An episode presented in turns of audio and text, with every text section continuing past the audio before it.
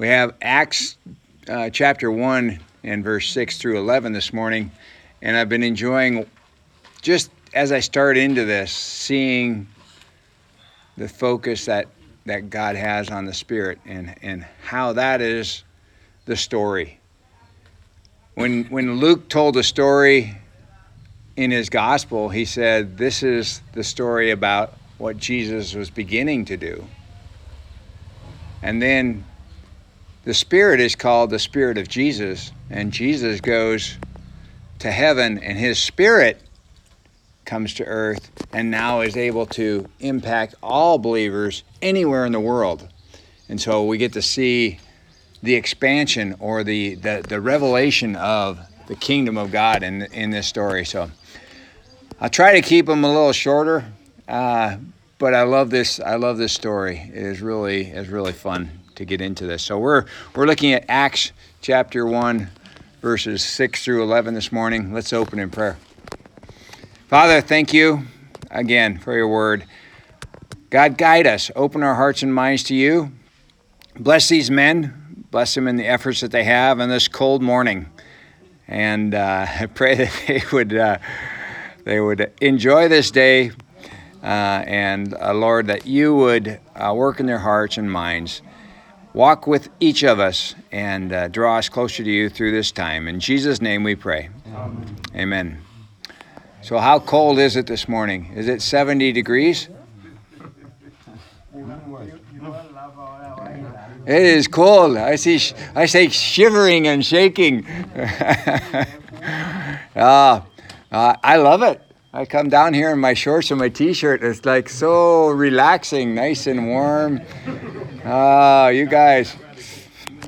Well, uh, let's let's get on to Acts, uh, chapter one, verse six through eleven. I'll read through that, um, and we'll just touch base on that. So, when they had come together, they asked him, "Lord, will you at this time restore the kingdom to Israel?" He said to them. It is not for you to know times or seasons that the Father has fixed by his own authority, but you will receive power when the Holy Spirit has come upon you, and you will be my witnesses in Jerusalem and in all Judea and Samaria and to the ends of the earth. And when he had said these things, as they were looking on, he was lifted up, and a cloud took him out of their sight. And while they were gazing into heaven as he went, behold, two men stood by them in white robes and said, Men of Galilee, why do you stand looking into heaven? This Jesus, who is taken up from you into heaven, will come in the same way as you saw him go into heaven. There's uh, always a lot of things that we can find in, in his word, so I will just try and focus on one of the aspects of this, and that's the power of the Spirit. It's an interesting concept. But let's go through spiritual power. You see, we're talking about the Holy Spirit and the Holy Spirit power. So, Spirit's in the term, right? It's spiritual power. It is not temporal power. It's not worldly power. I say temporal, I mean the things of this world, the things that we can see, taste, touch, feel, hear, smell. You know, our senses don't sense spiritual things. And so we have to learn to discern them. And this is what, what Paul talks about when he talks about renewing your mind. You have to renew your mind to speak and feel and think and sense spiritual things. In the Garden of Eden, Adam and Eve sensed spiritual things, and then God withdrew his spirit, and they didn't sense things. And now they had to rely on their five senses. And so he's calling us to renew our mind, and he gives us his spirit specifically to do that. And so when we're talking about the power of the Holy Spirit, we're talking about power in a different sense than what we're used to looking at. So, what is real power? One of our world leaders spoke of having, and this is historical, back in World War II times, having an iron fist inside of a velvet glove. And, and that picture is somewhat what we have in the spirit. The iron fist is, is not something that gives, right? It's solid steel. It's like concrete covered with something soft. You touch it and it feels okay, but you're not going to push it, right? And that's the way God's Spirit is. His Spirit will come in with gentleness and respect, but not giving way on the truth. And so he presses through. True power, as we look at it, I just came up with this kind of thinking about it. True power is the ability to remain steadfast in purpose, but not crushing or overwhelming those around you or those that stand in your way. We aren't just here to roll over people and smash them, but we are to remain steadfast in the purpose that God calls us to. And that is the power that the Spirit gives us. Because He is a spirit of truth and grace, right? We speak the truth. We don't back down from the truth, but we do it with grace. And we allow other people to have their perspective, but we still stand firm for the truth. Let's go back to our passage. Acts chapter 1. So when they had come together, they asked him, Lord, will you at this time restore the kingdom to Israel? And we, we are continually reminded that these guys did not get it. They did not understand that we are talking about spiritual things. They're still trying to set up a kingdom in Israel. Good grief, Israel is smaller than Liberia. And that's all that they're seeing. We want to have a kingdom. We want to have a throne in Jerusalem. We want to have this, you know, 50 square miles of earth be our kingdom. And God is talking about eternity, all of eternity. And they're still focused on a little kingdom in Jerusalem. The di- disciples had a vision of worldly power and worldly kingdoms. And this is not at all where God is going with this. He is looking at the bigger picture of eternity. Acts chapter 1, verse 7, he said to them, It is not for you to know times or seasons that the Father has fixed by his own authority. It's interesting that Jesus did not correct their perspective, but he points forward to what's going to happen. In the next verse, he talks about the Spirit, and he, he says, Remember, uh, well, the Spirit is the answer, right? And he had told them back in, in John chapter 14 what the Holy Spirit would do. John 14, 26. But the Helper, the Holy Spirit, whom the Father will send in my name, he will teach you all things. So Jesus doesn't try and teach them at that point. They're asking something that is showing that they don't really get it, but Jesus doesn't waste time correcting them at that point. He just says, No, uh, it's not for you to know the times and seasons, but you will receive power when the Holy Spirit comes upon you. And what he's, he's, he's leaning forward to, the Spirit will lead you in, in the time when you need it. But right now, let's just keep moving forward. Press on. You guys are not getting it, but that's okay. Press on. We're going to get we're going to go towards that the helper, the Holy Spirit, whom the Father will send in my name, he will teach you all things and bring to your remembrance all that I've said to you. So Jesus is relying on his spirit to solve these questions, and he's not doing it right now. Acts chapter 1, verse 8 But you will receive power when the Holy Spirit has come upon you, and you will be my witnesses in Jerusalem and in all Judea, Samaria, and to the end of the earth. Do you think it's an accident that Jesus said, You will receive power and you will be my witnesses? What is the purpose of the power? Is the power for them to establish a kingdom in Jerusalem? Is the power there for them to crush the Roman Empire? No, the power is there so that they can stand up to the lies of the enemy, so that they can stand for the truth in this world. That's what the power is about. And we'll see a little bit. I want to get into that a little bit more. This power is something other than what they were thinking. None of this is where, where they're going, but let's go through the rest of this passage and then we'll come back to that.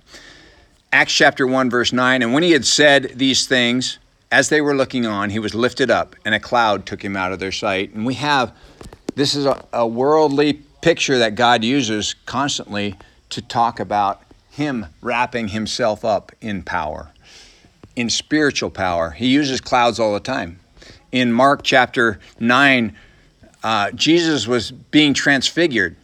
After six days, Jesus took with him Peter, James, and John and led them up on a high mountain by themselves, and he was transfigured before them. Now, transfigured means transformed. totally different, right? And his clothes became radiant, intensely white, as no one on earth could bleach them.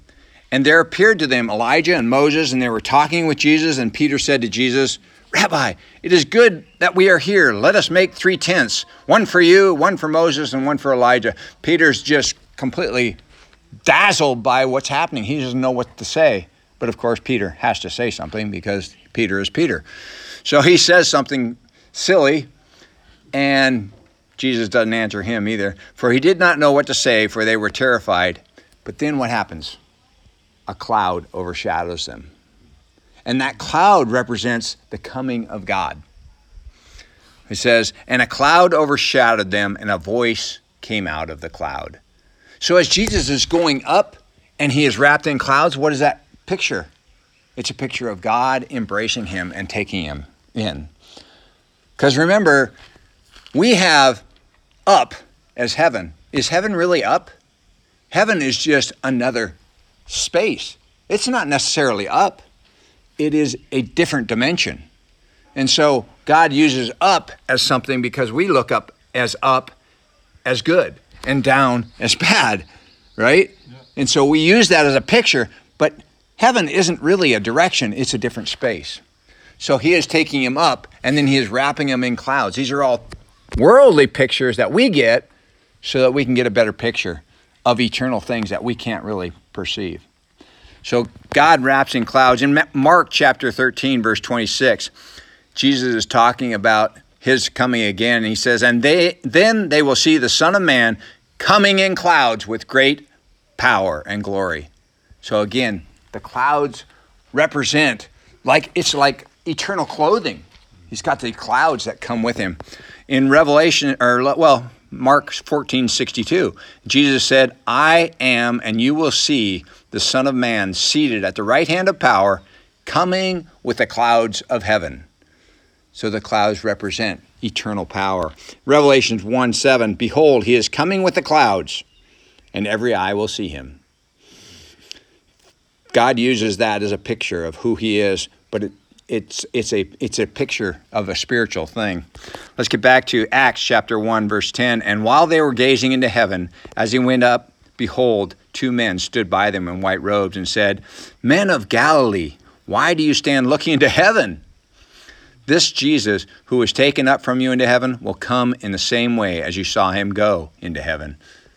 And he is talking they are talking about something way forward but they don't they don't tell them a time frame because God is holding that time frame. We are still looking forward to that time.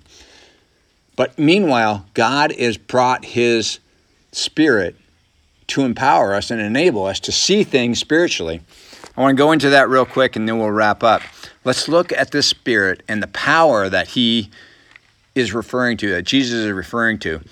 Second Timothy, Paul talks about the reason uh, that he is he is in charging Timothy, 2 Timothy 1 6 and 7, for this reason I remind you to fan into flame the gift of God, which is in you through the laying on of my hands. For God gave us a spirit, not of fear, but of power and love and self control. There's that power thing again with spirit, right?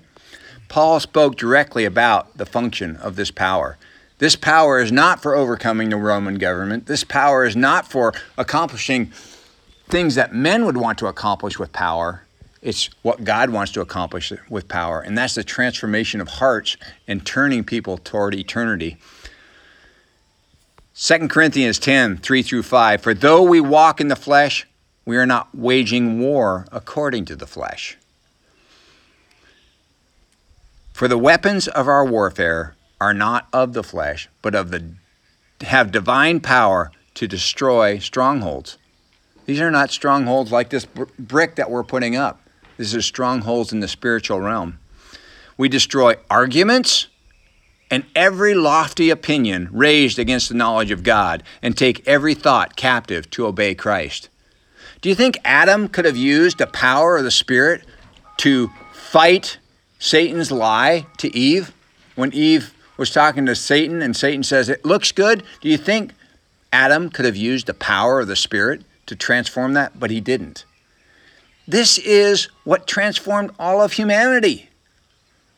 Think of the power that he, he missed out on by not countering that lie. This is the power that God is talking about. Let's look at how he, how he described it in Ephesians. Ephesians chapter 6, verses 10 through 18. We're talking about the armor of God that allows us to fight and to win. Finally, be strong in the Lord and in the strength of his might. Put on the whole armor of God that you may be able to stand against the schemes of the devil. For we do not wrestle against flesh and blood, but against the rulers, against the authorities, against the cosmic powers over this present darkness, against the spiritual forces of evil in the heavenly places. You guys have spiritual battles going on around you. I hear about it. I have not seen it because I'm not maybe seeing things spiritually. You guys have spiritual battles going on around here. I understand that there's witch doctors out here that, that claim powers. And guess what? God has allowed Satan to have power in this world. So that is real. It's not imaginary. But we have a power that is far beyond that available to us through Christ and His Spirit. I encourage you, embrace that. Let's listen to this. Therefore, take up the whole armor of God that you may be able to withstand in the evil day, and having done all, to stand firm. Stand therefore, having fastened on the belt of truth. Jesus wasn't coming with a, a, physical sword, he came with a sword of the truth. He came full of grace and truth. Truth is a huge weapon in the spiritual battle. Stand therefore fastened on having fastened on the belt of truth and having put on the breastplate of righteousness. Do the right thing. Live according to God's character. And as shoes for your feet, having put on the readiness given by the gospel of peace. Readiness to step forward. Shoes are what protect our feet as we move we have the gospel, the good news, we should step forward boldly, not worrying about what we're stepping on because we have the gospel, the truth to carry with us. In all circumstances, take up the shield of faith. Faith is that which we depend on that we cannot see. We depend on God to protect us. I, I depend on God to come over here to Africa I don't know how long I'm going to be here. I don't know how I'm going to pay for the things that I'm doing over here. I trust that God called me here and therefore He's going to provide what I need. Even this building, I don't know how we're getting all the money for this building. God does. And He is providing as we move forward. And the people that are, are helping us are looking for that funding. They, they are not walking in this world, they're walking by faith. That is what we're, we're called to do. In all circumstances, take it up the shield of faith, which with which you can extinguish all the flaming darts of the evil one, and take up the helmet of salvation, which protects your head. A helmet protects your head, right? Salvation protects your mind and your thinking. Don't allow the lies to get to you. You are saved through Christ alone. Get that in your head and use that to, to protect you. Take up the helmet of salvation and the sword of the Spirit, which is the Word of God. Be in God's Word. Every day, be in God's Word because that's how you get eternal perspective. You will not get eternal perspective by walking down Main Street, by going through the market and watching all the people that are doing what they're doing in this world. You're not going to get a world an eternal perspective, you're going to get a worldly perspective. So you have to be in God's word to get an eternal perspective. And finally, and this one is an interesting one because it's included in the, the armor of the Lord, praying at all times. I find prayer is an interesting weapon. When I work in, uh, in the defense industry, I worked on missiles. And we, we would launch missiles out of submarines and we would launch missiles out of silos. And we would launch them in Montana, and that missile could go literally anywhere in the world and hit something as small as this building directly. Very accurate. Anywhere in the world, I, I could send that missile off and it could hit this building. That's the accuracy of prayer.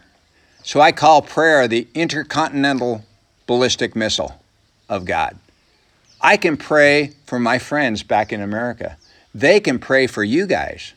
I give them your names as I go through, and they are praying for you guys by name. So they will know, and their prayers will be impacting your life. Guys, you can pray.